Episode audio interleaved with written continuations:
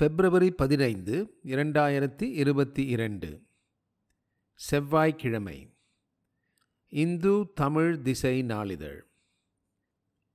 R N Joe DeGruise எழுதிய தூத்துக்குடி துறைமுகத்தின் மீது அக்கறை காட்டுமா இந்திய அரசு?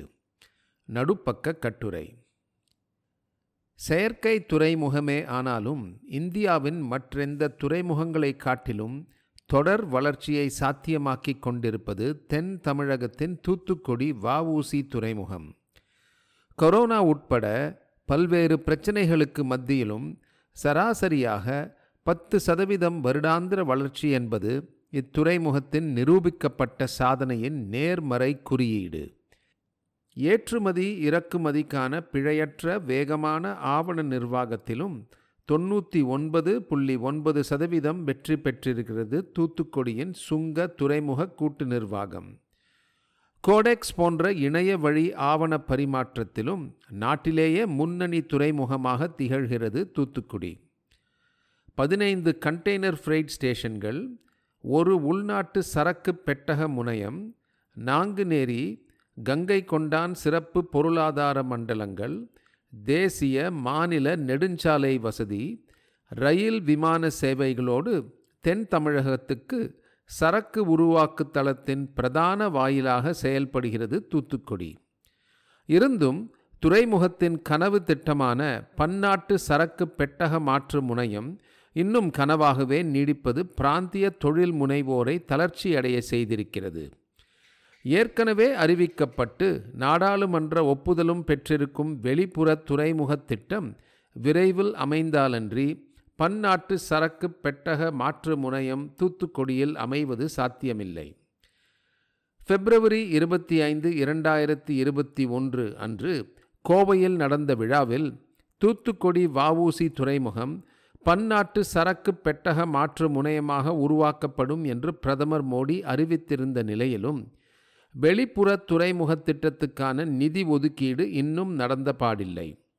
சமீபத்திய நிதிநிலை அறிக்கையிலும் தூத்துக்குடி வெளிப்புற துறைமுக திட்டத்துக்கான நிதி ஒதுக்கீடோ அறிவிப்போ இல்லை என்பது பெரிதும் கவலையளிக்கிறது.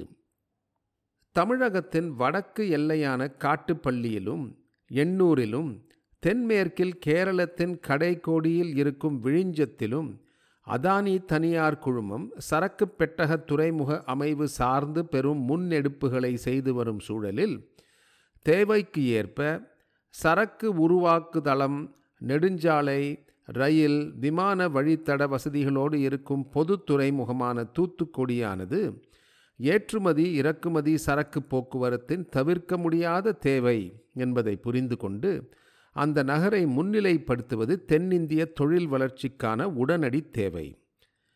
தென் தமிழக தொழில் வளர்ச்சிக்கான சாவி தூத்துக்குடி வெளிப்புற துறைமுக அமைவிலேயே இருக்கிறது என்பதில் இந்திய அரசு, தமிழக அரசு ஆகியவற்றின் இன்றைய ஆட்சியாளர்களுக்கு மாற்று கருத்துக்கள் இருக்க முடியாது.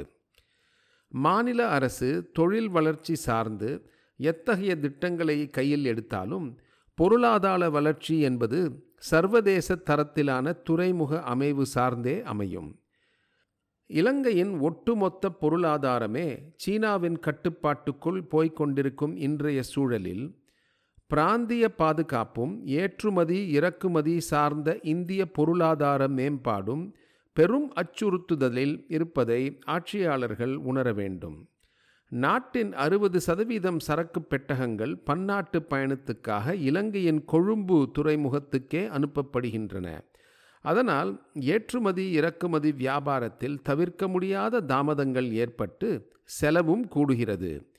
இந்த நிலை மாற வேண்டுமானால் தன்னிறைவு பெற்ற தூத்துக்குடி துறைமுகம் கொழும்பு துறைமுகத்துக்கு மாற்றாக இந்திய அரசால் முன்னிறுத்தப்பட வேண்டும்.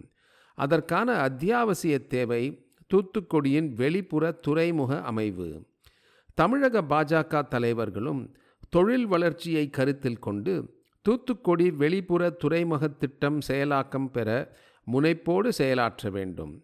பிரதமரையும் நிதி அமைச்சரையும் சந்தித்து திட்டத்தின் உடனடி தேவையை வலியுறுத்தி திட்டம் விரைவில் அமைய ஏற்பாடு செய்ய வேண்டும். R N Joe DeGruise, Korkai உள்ளிட்ட நாவல்களின் ஆசிரியர்.